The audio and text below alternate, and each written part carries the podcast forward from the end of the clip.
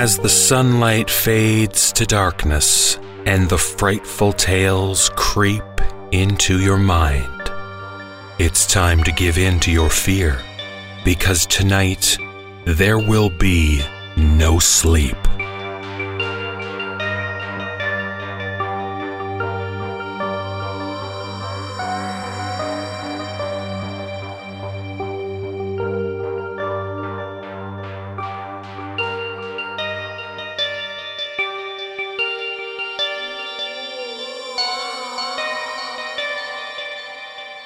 Welcome, everyone, to the No Sleep Podcast. I'm your host, David Cummings. We've reached the seventh episode of Season 2, and we have another fine selection of frightening tales for you this time. Three stories in total, and two of the stories were winners of the monthly writing contests on the No Sleep Forum. I wanted to mention that I really appreciate the many comments that you have sent my way via Facebook and Twitter recently. It's encouraging to see that the podcast's Facebook page, found at facebook.com slash no podcast, has been liked by over 100 people since the start of season 2, and we're fast approaching 200 likes in total. Feel free to drop by the page and leave a comment or a like and let us know that you're a listener. It's always fun to see how the podcast is reaching people all over the world. Now, it's time to get things started with our first story. We've all become accustomed to having security cameras watch over us in most public settings. Retailers especially like to keep their eyes on customers and staff who might like to sneak some loot while they think no one is watching. And when things do go missing, someone has to review those security tapes to catch the culprit. But as author Phil Zona describes for us, when a mysterious rash of thefts occur at his store, the security tapes reveal a mystery far more disturbing than simple thievery. I'll read for you his tale as he tells us about the strangest security tape I've ever seen.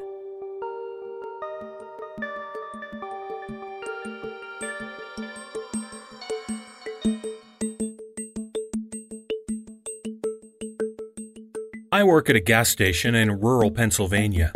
It's a boring job, but it's pretty easy and it pays all right. A few weeks ago, this new guy started. I'll call him Jeremy. Jeremy is weird. He's about 25 or 26, and he hardly speaks, but he's got the creepiest laugh I've ever heard. My boss and I have both noticed this, but it's never been a problem, so there's not much we can do about it. Customers have never complained about him, and he's always done his job fairly well. Up until a few weeks ago, anyway. That's when things started going missing. Employee theft can be a problem at any business that sells consumer goods, and there's only one person working at a time at this gas station.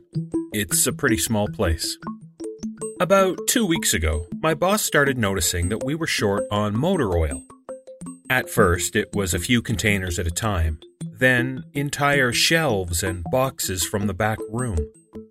Pretty soon, entire shipments would be gone the day after we got them, and it would always be right after Jeremy's shifts. My boss has checked the security camera tapes from every single night he worked, but he could never catch him in the act. Jeremy would lock up at closing, then the motor oil would be gone the next day. My boss usually takes the tapes home with him to try and catch Jeremy stealing, but his daughter had a softball game last night, so he asked me to watch the tape for him. He offered to pay me overtime, under the table, so obviously I took that offer. There are three cameras, so he gave me three different tapes to check. I figured it would be a long night, but I'm trying to save up for vacation, so I really needed the money. I took the tapes home, popped them in an old VCR, and sat back. Two days ago, the last time he worked, Jeremy started at 4 p.m. Everything seemed pretty normal at first. He counted up his drawer, switched off with the girl who was working before him, and waited for a customer. The first person who came in was Mrs. Templeton, a regular. The timestamp on the video read 403. She picked up her cigarettes and a newspaper and paid with a 20. Nothing unusual there. The next customer was some local guy named Ron. He drives a motorcycle, usually comes in every few days. He filled up his tank, got a bag of beef jerky, paid with his credit card, and then left. Next was some guy with a cowboy hat. I'd never seen him before, but we get plenty of strangers passing through, just like at any gas station. He got $40 worth of diesel fuel, paid with a $100 bill, and went on his way. I sat back and sighed. The only thing more boring than doing this job is watching someone else do it. My boss's offer was enough to keep me watching, though, so I left the tape on. Everything seemed pretty normal. I had a feeling that if Jeremy was stealing motor oil, he knew we were suspicious of him by now. I didn't expect him to be dumb enough to let us catch him on camera. Things stayed boring and routine until about 5 o'clock. At 5.03, Mrs. Templeton came back in. She must have forgotten something. But she didn't. She bought the same pack of cigarettes as before, and the same newspaper. She paid with another 20. That's odd, I thought. But then again, she's a little absent minded.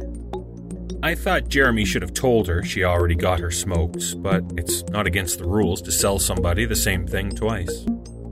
That's when Ron came in again. He bought another tank of gas, for his motorcycle again. I later checked the outdoor camera because I thought maybe he had another car he wanted to fill up. And the same pack of beef jerky. He paid with his credit card again. No big deal. I figured this was just a weird coincidence. Mrs. Templeton is forgetful, and Ron probably owns more than one Harley. That's when the guy in the cowboy hat came back in. I felt a chill run down my spine. Don't get diesel, don't get diesel, I found myself whispering to my empty living room. But he did. He got $40 worth of diesel fuel and paid with another $100 bill. Every move he made was identical to his first visit, right down to the way he scratched his nose before he walked out. Either this guy is rich owns a lot of trucks and just moved into town, or something really bizarre was happening. I kept watching. Every customer for the next hour was the same as before. Every single one. I was seriously freaked out. And then, 603. Mrs. Templeton walked back in. She bought her cigarettes and newspaper again and paid with a 20 again. I thought I was going to lose it. I only watched another half hour before I started fast forwarding through the rest. It was all the same. Every customer would come in at the exact same times, exactly one hour apart. Now, I know what you're thinking. That sneaky motherfucker Jeremy had messed with the tapes he had run a loop of his first hour of business over and over. That wasn't the case. There are windows around the cash register area that the camera covers, and I watched the sunlight fade as time ran on. Jeremy's routine didn't loop over. He swept, mopped, restocked, and did all his duties exactly how you would expect. But the same customers kept coming in.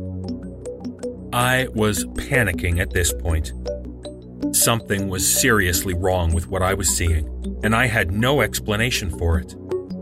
I skipped ahead to when he locked up and walked out to his car. He hadn't stolen anything, but I kept watching just to make sure. I fast forwarded one last time to about midnight. At exactly 12:03, out of nowhere, Jeremy's face pops up on the camera. I don't mean he moved his head into view. I mean that one second the store was empty, the next second his face was all I could see. He wasn't looking at the camera, he was looking at me. I was sure of it. I screamed and fumbled for the remote. By the time I grabbed it, he was gone, just as quickly as he appeared. One frame he was there, the next, he wasn't. My hands were shaking like crazy, but I popped in another tape. The other indoor camera shows the back area by the cash register, and I would be able to see how he got up to put his face in the camera like that. I skipped ahead to 1203, but there was nothing. I would have been able to see him standing on a chair or something in this tape, but he wasn't there. I didn't see him enter the store at all after he left. It's like he wasn't really there. He doesn't know the security code, and no alarms were triggered that night after he locked up. What I did see, however, was that at 1203, the motor oil vanished off the shelf. All of it. Same as Jeremy's face. One second it was there, and the next it wasn't. I turned that tape off and went to bed but I didn't get a wink of sleep. My body is exhausted right now, but my mind is racing. That tape was undoubtedly the creepiest, most disturbing thing I've ever seen in my life. I work in a few hours. My boss asked me to bring the tapes back in and let him know what I found, but really, what the hell am I gonna say? Jeremy works the night shift tonight, directly after me, and the plan is for my boss to come in just before I leave and confront him with me, as I'm supposed to be the one who caught him stealing. I have no idea what I'm going to do. I suppose I'll have to show my boss the tapes, but I don't want to watch them with him. I never want to see something like that again. I can't get the image of Jeremy just smiling directly into the camera out of my mind. It was the creepiest look I've ever seen on another human being's face. Anyway, I'm gonna try to get some last minute sleep before I have to go in and deal with this. Update 2:49 p.m. My boss just finished watching the last of the tapes. I told him what to expect, but you really can't prepare someone for something like that. He's scared shitless I still am too. And Jeremy is due to come in at 4. We've got just a little over an hour to get our shit together, but neither one of us knows what to say to him. Is he just a fucked up guy who likes to steal motor oil and scare the shit out of people? Or is he something else? I don't know if this is crazy, but does anyone think he could have anything to do with the time loop? My boss said he never noticed anything like that in the other tapes, but the way he popped up in this one made me think he knew I would be watching. It's like he wanted me to see what he could do, like he was showing off or something. The way he smiled into the camera was like a little kid showing you a sandcastle or something they just built. I don't know. I probably sound crazy. I sure feel the part. I'm going to talk to my boss some more. We have to calm ourselves down and figure out how to handle this. I'll update again tonight, but I have a really bad feeling about how this is going to play out. Update 4:33 p.m. No sign of Jeremy. Tried calling him, but his phone has been disconnected. We're calling the police. Update 5:33 p.m. No sign of Jeremy. Tried calling him, but his phone has been disconnected. We're calling the police. Update 6:33 p.m. No sign of Jeremy. Tried calling him, but his phone has been disconnected. We're calling the police. Update 7:33 p.m. No sign of Jeremy. Tried calling him, but his phone has been disconnected. We're calling the police. Update 8:33 p.m. No sign of Jeremy. Tried calling him, but his phone has been disconnected. We're calling the police. Update 10:58 p.m. Holy shit, holy shit, holy shit, holy shit. I just got home and saw my previous updates. Things make less sense now than ever. Here's what I can tell you I went to work. Jeremy never showed up. My boss and I decided to call the police, as you're well aware. When I picked up the phone to call, though, the sun went out.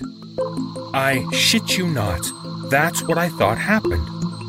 Apparently, I blacked out for exactly five hours because when I looked at the clock, it was 9:33.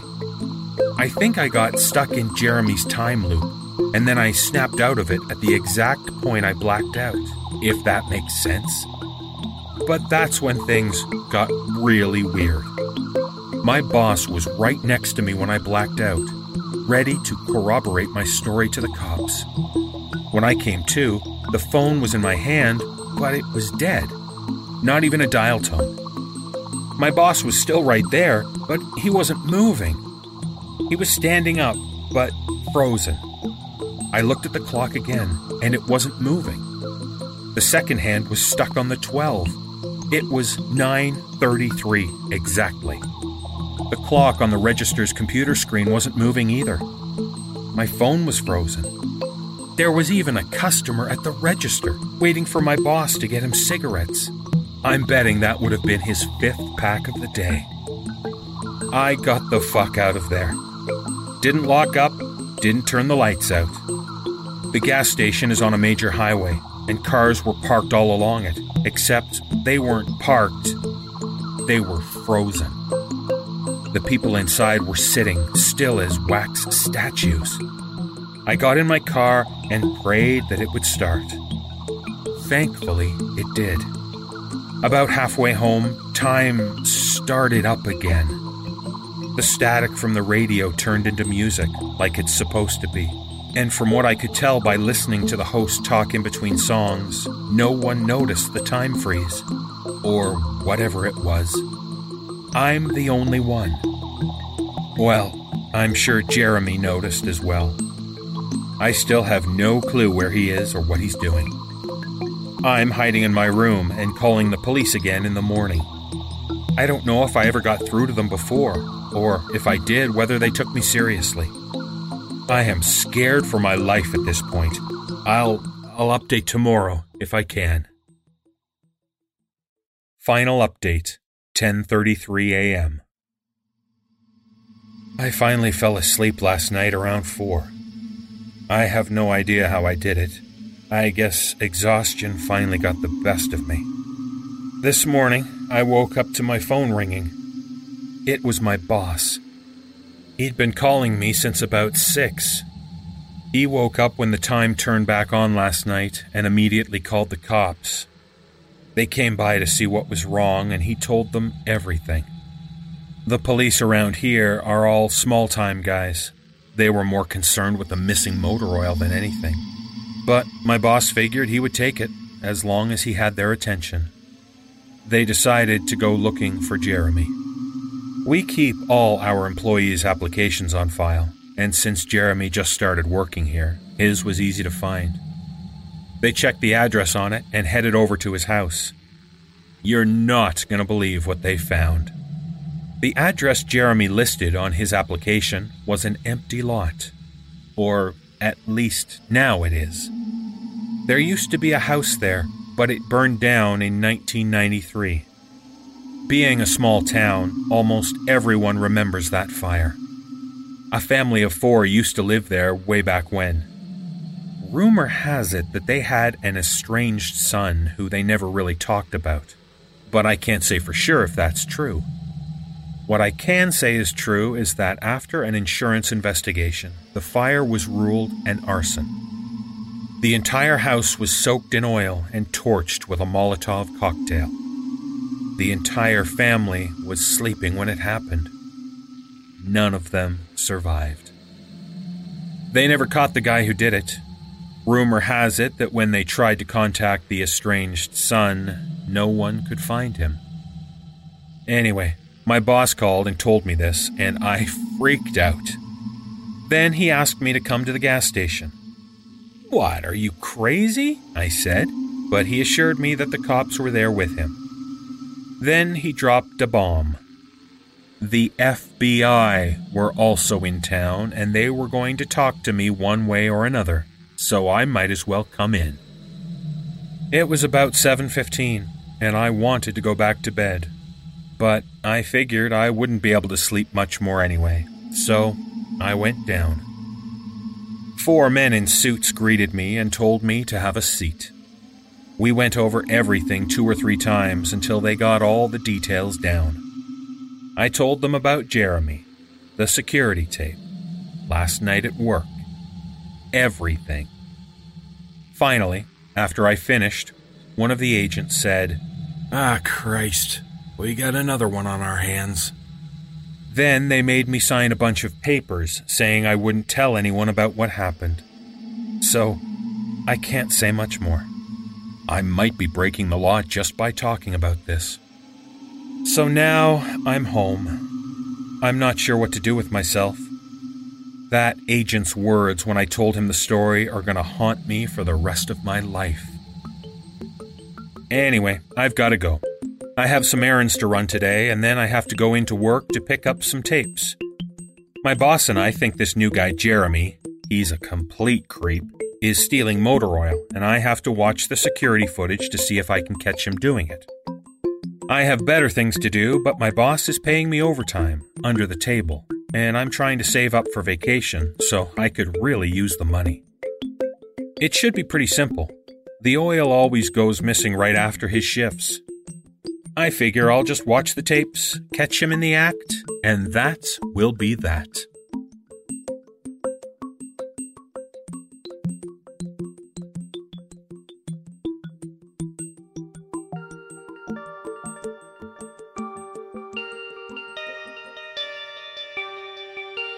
Next tale was the winner of the writing contest for May. It's a story about a man who struggles to recover after a horrific accident. But his physical recovery is offset by strange feelings that things aren't exactly how they appear. This story is narrated by James Cleveland, and he tells us the tale written by author Sam Frost, who has discovered that everything I know is a dream.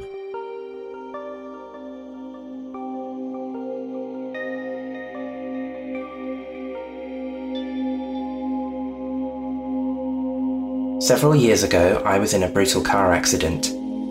I was parked in front of a train track waiting for the train to pass by.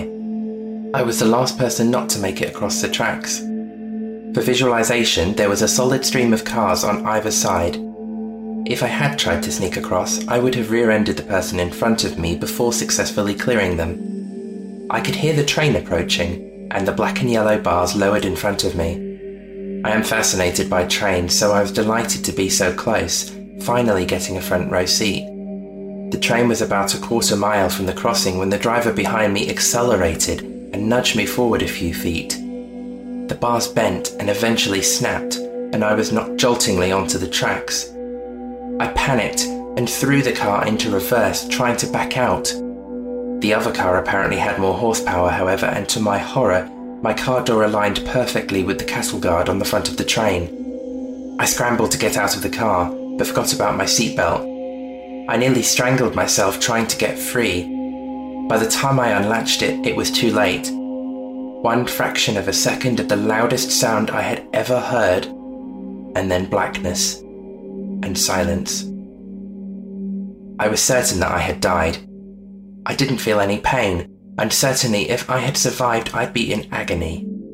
I tried to open my eyes, but nothing would happen. I tried to make a sound, to wiggle my fingers, or do anything, but I couldn't.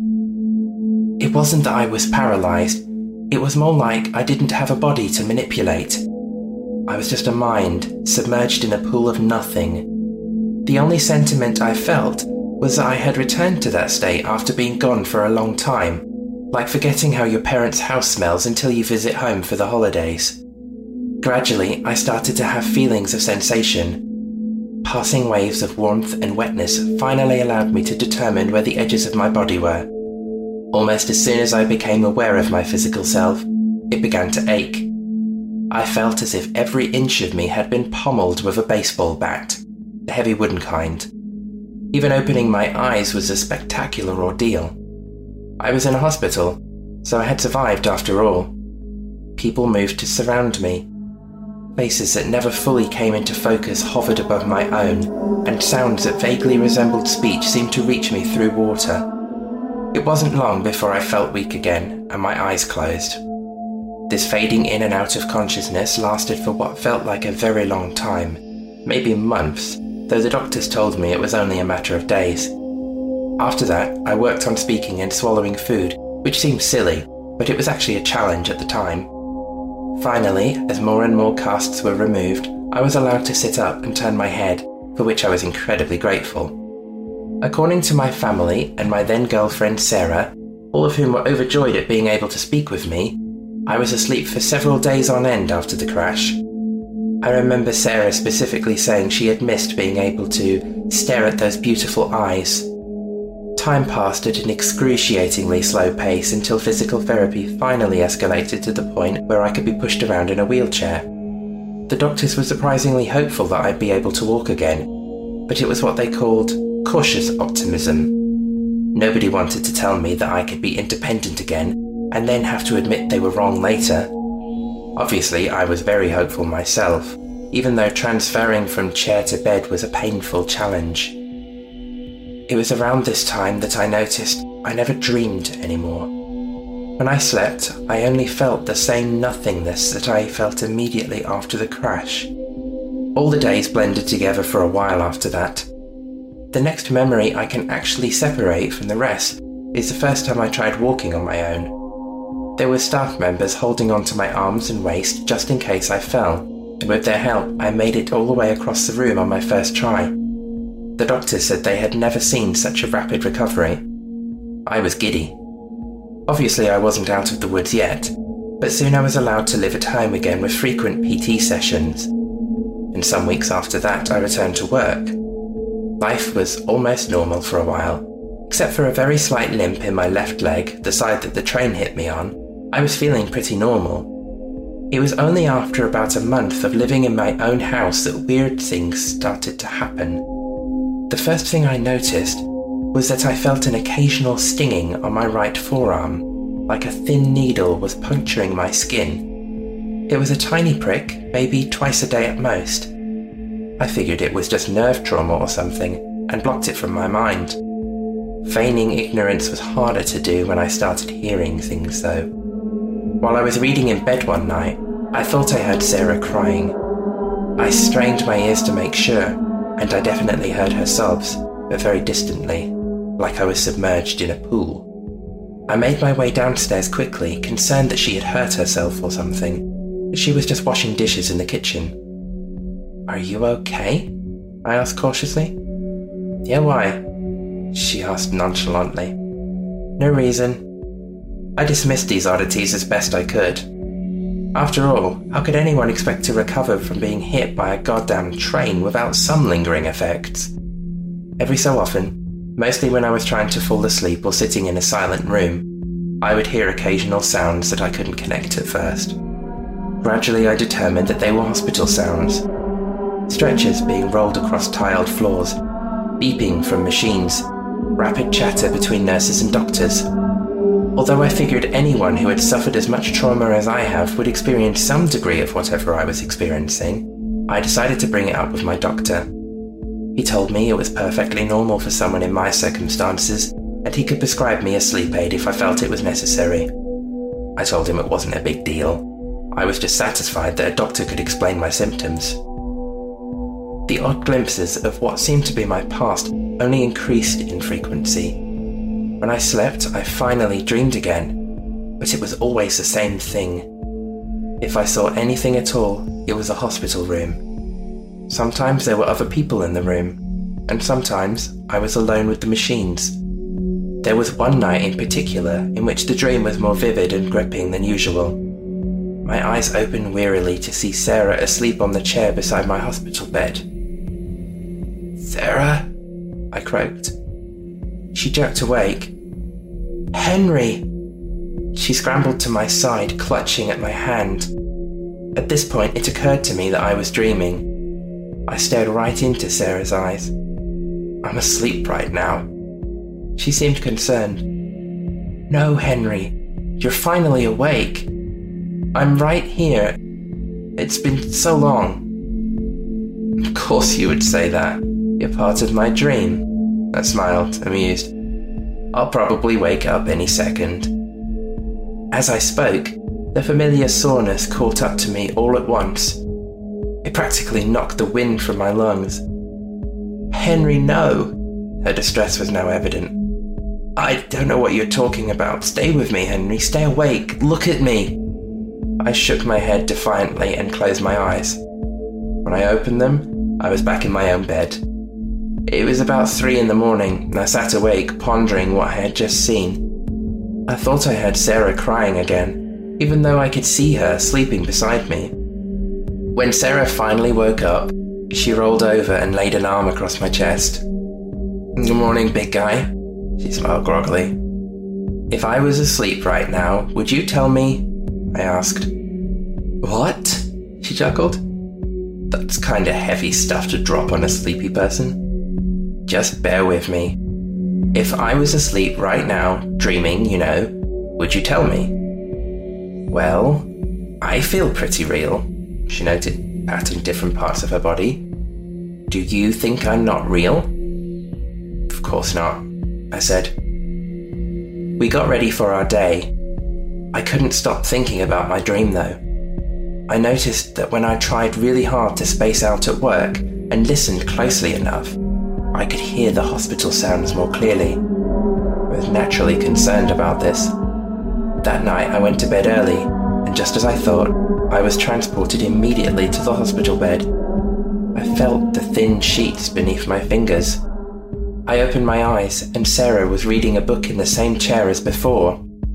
I just looked at her for a long time, trying to discern if she was real. She certainly seemed real enough. She turned pages with the same flourish that she always had and chewed on one of the temples of her reading glasses. Eventually, she looked up and met my eyes. You're awake again, she gasped. Victoria, Paul, he's awake! My parents entered the room moments later looking excited.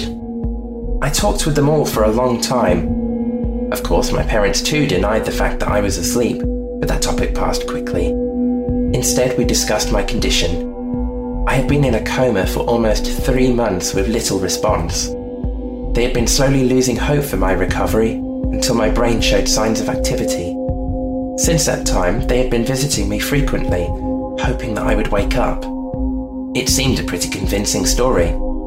After many hours of talking, I had to stop. I was legitimately sleepy.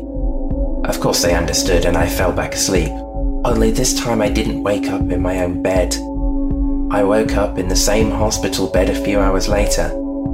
I had to think about it for a very long time, but eventually concluded that I must have imagined my miraculous recovery and had been in a coma the whole time after all. As you can imagine, it was hard to accept at first.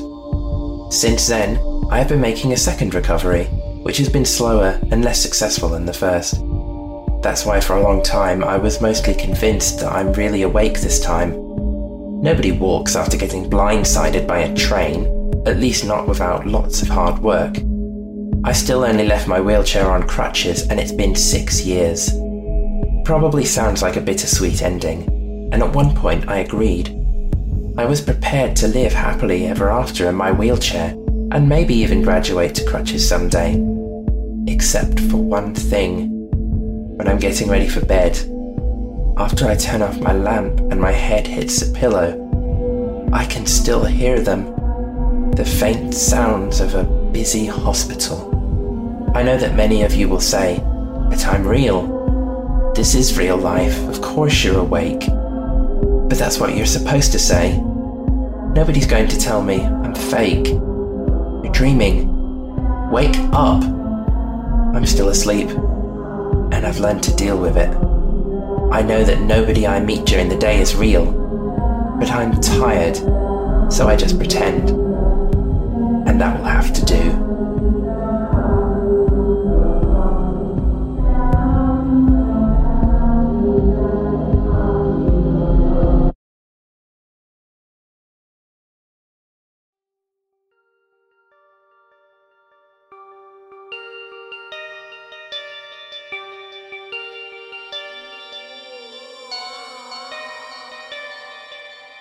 Our final tale is another contest winner from the month of March. Urban exploring is becoming a popular pastime for people who enjoy creeping around the hidden and abandoned ruins from the past. Author Kyle Marrotte tells us about the times he spent exploring a long forgotten mental hospital in his own town. Spending time in a decrepit hospital might not seem like fun to most people. But Kyle soon discovers that his hobby has led him into a dark and disturbing connection to the building itself. Allow me to read for you his tale in which he exhorts us to never, ever go into the morgue.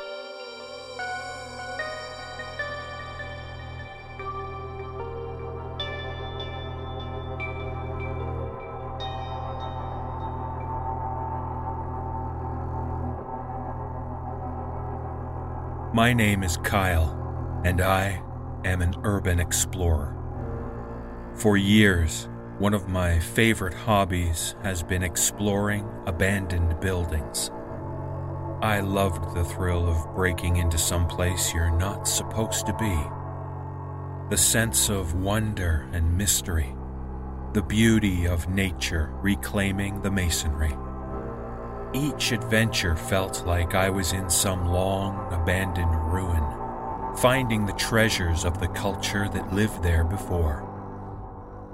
I couldn't tell you when or how I got into the hobby, but I know that it probably started with the Night Hospital, an asylum for the mentally retarded, their words, just a mile from my house closed many years before I was born. In a small college town, stories and legends of the hospital were spoken with hushed whispers on schoolyards of how it was shut down for extreme malpractice and patient abuse, or how you could find stacks of aged reports about bizarre experiments. And, of course, there were dozens and dozens of claims of hauntings. But lest any child think of exploring on their own, the stories would always end with one ominous warning Never, ever go into the morgue.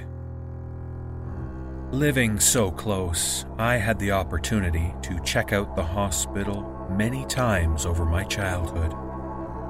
The dusty, crumbling corridors and peeling paint eventually felt like a second home to me, despite constant police patrols and decades worth of vandalism. Over the years, I managed to create a pretty sizable collection of photographs and mementos. I became familiar with every nook and cranny, every hallway and staircase I came up with nicknames for the various rooms. The dentist's office was one with the decrepit x ray machine. Right next to the blue room, a recessed office with painted windows that bathed the room in an eerie blue light. Downstairs lay the crypt, a dirt floor basement adjacent to the boiler. After spending so much time in the building, I had my doubts about its haunted status. I heard noises every now and then, a creaking door or muffled footsteps. But being the skeptic that I am, I always dismissed these as tricks of the mind. And if there were ghosts lurking in the shadows, at least they never caused me any harm.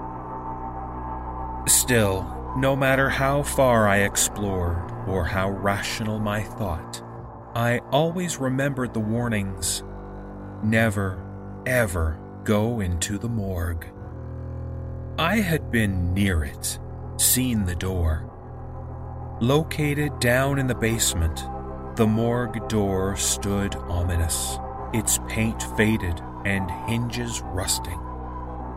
Every time I walked by, I felt a deep temptation to grab the handle and slowly, carefully, take just a quick peek inside.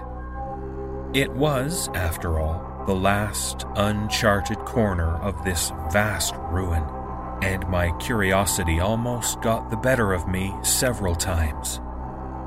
But when I would extend my hand and gingerly reach for the door, I would be overwhelmed by a deep, inexplicable sense of dread. I tried to reason with it, tell myself it was only the stories giving this room a power over me, that it was only a room like all the others. Yet I would find myself slowly backing away, some primal instinct warning me against my imagined dangers. I would not enter, but the morgue didn't care. It would wait, defiant, until the next time I felt like testing my courage. Last winter, everything changed. The snowy weather was giving me a terrible case of cabin fever, and looking for something to kill the tedium, I decided to visit the hospital for the first time in months. I packed my flashlight and crowbar and headed out the door. Strangely, I neglected to bring my camera with me, a decision that I now both regret and cherish. By the time I reached the hospital, the sun was just beginning to set. Breaking in had become something of a ritual by now an adrenaline building routine that I cherished almost as much as the exploration itself. I cached the crowbar by one of the boarded up windows and did a quick walk around the building, checking for police or witnesses.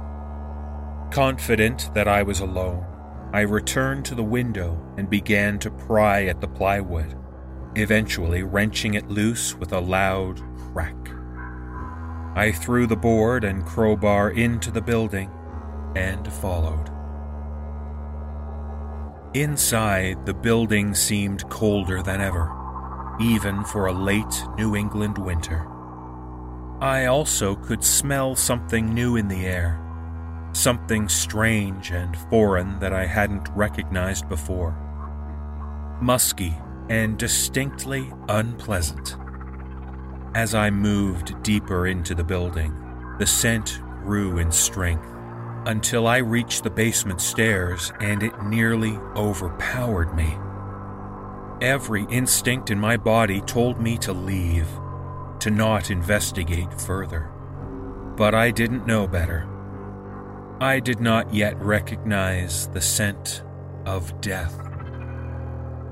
As I crossed the basement door, I realized the smell was emanating from downstairs.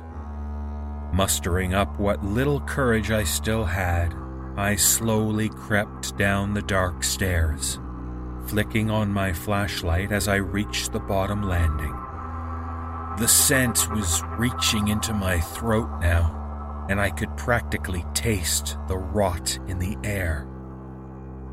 I quickly scanned the room and it didn't take long to spot the source. There, suspended by a beam in the center of the room, my light briefly caught a flash of clothing hanging off a vaguely humanoid form, swinging oh so slowly from a frayed length of extension cord. To say that I was terrified would have been an extreme understatement. I turned and ran, panic coursing through my veins, almost tripping over myself as I scrambled back up the stairs, trying to cough the scent of death out of my lungs. As I finally reached the top landing, I looked behind me, convinced that I would see the grim specter reaching for my ankles to drag me back down into its lair. Nothing came. My mind reeled, unsure of what I had seen. Of course, with the reputation of the building, I would have sworn that it was some kind of ghost. a specter of some former patient that had met a grim end and wanted nothing more than to devour my soul. But as I caught my breath, rationality slowly took hold. If it was some vengeful spirit, surely I would be dead already. Maybe I had imagined it. Or perhaps some homeless vagrant had hung his wet clothes to dry. Contrary to every instinct to flee, I made the kind of decision that only a fool with too much courage could make. I had to take another look. My breath came in ragged gasps as I made my way back down the stairs again. The only thought echoing through my mind was how stupid I was being. That I should run, run for my life, and never return. But still, almost by their own accord, my legs carried me back until I was in the basement again, enshrouded by the darkness. With a labored breath, I turn the light towards the figure again, fully expecting the next sight to be my last. There are two things every urban explorer dreads running into the police and a dead body. The latter is a rare occurrence, but not unheard of. Murderers need places to stash their victims and homeless men freeze to death. Every time I went into a new ruin, I ran the risk of discovering one, slim as the chance may be. Today, my luck had run out. I stood frozen to the spot, eyes transfixed on the corpse in front of me. He had been there for, I assumed, a month or two and the cold weather kept the body in fairly decent shape. There was some evidence of rot, mostly noticeable in his face, but I could still make out his slack, depressed expression. His clothes were filthy, but the grime was deep set, long before whatever circumstances brought him here. It was clearly a suicide evidenced by a chair kicked not far from the body. Vaguely, I recalled a chair in one of my prior photographs of this room and shivered at the realization that they were the same. Once I convinced myself that the man wasn't going to jump out and grab me, I moved in for a closer look. The letter. That damned letter. The one that brought all this upon me. I noticed it now on the ground before him, dangling just below his feet. A small, slightly yellowed piece of paper, carefully folded and placed before the body. I should have left it then, ignored what I saw, left everything and tried to drown the memory in drink. But now, having seen it, it was too late. Looking back, maybe I didn't have any choice once I saw what was written on the front. For Kyle, it said. My name, written so simply, so elegantly like a formal invitation. I guess, really, that's what it was. I've seen enough horror movies and read enough stories to know what I did was stupid. But, like I asked, did I have a choice? I bent down and reached for the note, carefully, like it was a loaded trap ready to ensnare me. And, God help me, I opened it.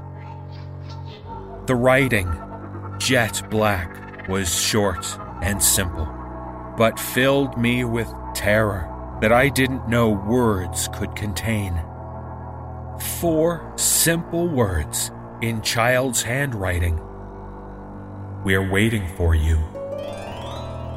As I read them, I heard a noise from above. A short gasp of expelled air and the horrible creaking of old bones suddenly spurred into motion.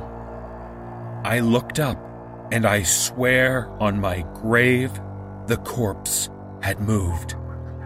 It was such a slight motion, just barely enough to notice. But now the head of the hanged man faced down at me, his dead eyes locked directly into mine, staring through me and into my very soul. That was when I ran. I bolted up the stairs, note in hand, like all the hounds of hell were nipping at my heels. For all I knew, they very well could have been. My legs were fueled by pure, unadulterated fear, and I made it up the stairs in less than a blink. In no time, I had reached the window that was my entry point, and I all but dove through it into the welcoming snow outside. I didn't dare glance back until I had reached the main road, terrified of what might have followed me. Then, ungracefully, I proceeded to vomit. When I got home, I went to my neighbors and asked to use their phone. I called in an anonymous tip to the police about the body, but I never heard anything about it on the news. I comfort myself by saying that the papers didn't think a homeless suicide was worth reporting.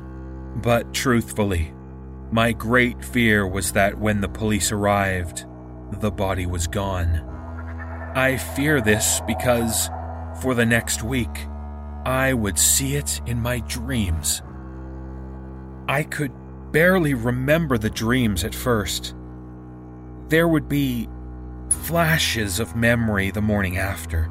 Then, as my mind dismissed the fantasies, nothing. But by the third day, they were gaining strength, and there was no ignoring them. I would find the hanged man sitting in the chair that I presumed he used, waiting for me. He still had all the appearance of a corpse, but he did not attempt to frighten me. Instead, he greeted me like an old friend, a rictus of a smile stretched across his rotten face. It didn't matter how cheery he tried to look. He still terrified me, and I would want to run to put as many miles between us as possible. But in my dream, my body would refuse to obey, and I would walk towards him. As I drew close, he would usher me past, down the hall in the old hospital. Each time in the dream, I would walk further and further, never reaching my destination. But I could sense it. The absolute dread that only one place in the world could cause me, growing with each step. On the seventh night, my fears were confirmed. At the end of the hallway loomed the morgue. On the last night, I woke up in a sweat, mind addled, but my decision made. There was only one way to end the dreams to appease the hanged man. I dressed quickly and grabbed my flashlight and crowbar.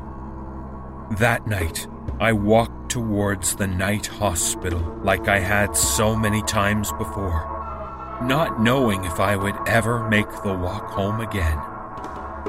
The building loomed in the distance, as dark and foreboding as it was the first time I broke in as a child. Tonight, there would be no ritual, no safety checks for policemen or guardsmen. If anything, this time I prayed they would stop me. I would not get so lucky. I entered through the same side window, still unboarded from the break in prior. I made my way down the stairs, into the basement, still expecting to see the corpse swaying from his beam, or sitting in his chair as he had in my dreams. There was nothing. Only the pure and distinct sound of silence greeted me. Slowly, I made my way down the hall, fear and determination fighting against each other, wearing against me with each step. I could hear nothing but my footsteps and my own heartbeat pounding against my rib cage like it wanted to leap from my chest.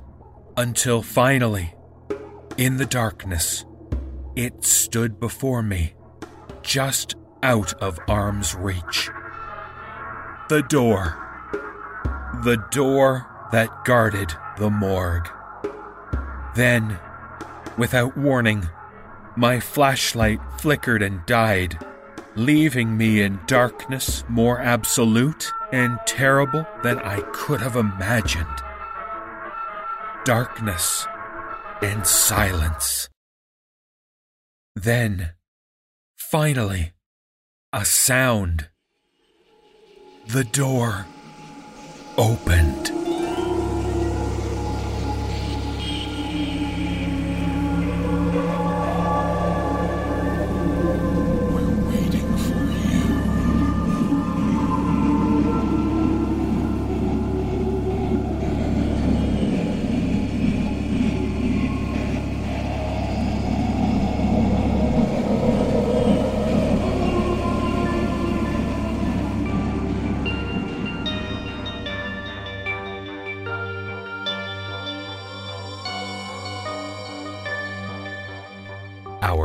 Together is drawing to a close.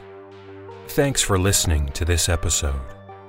Join us again next time when we unleash more disturbing tales designed to afflict your night with no sleep.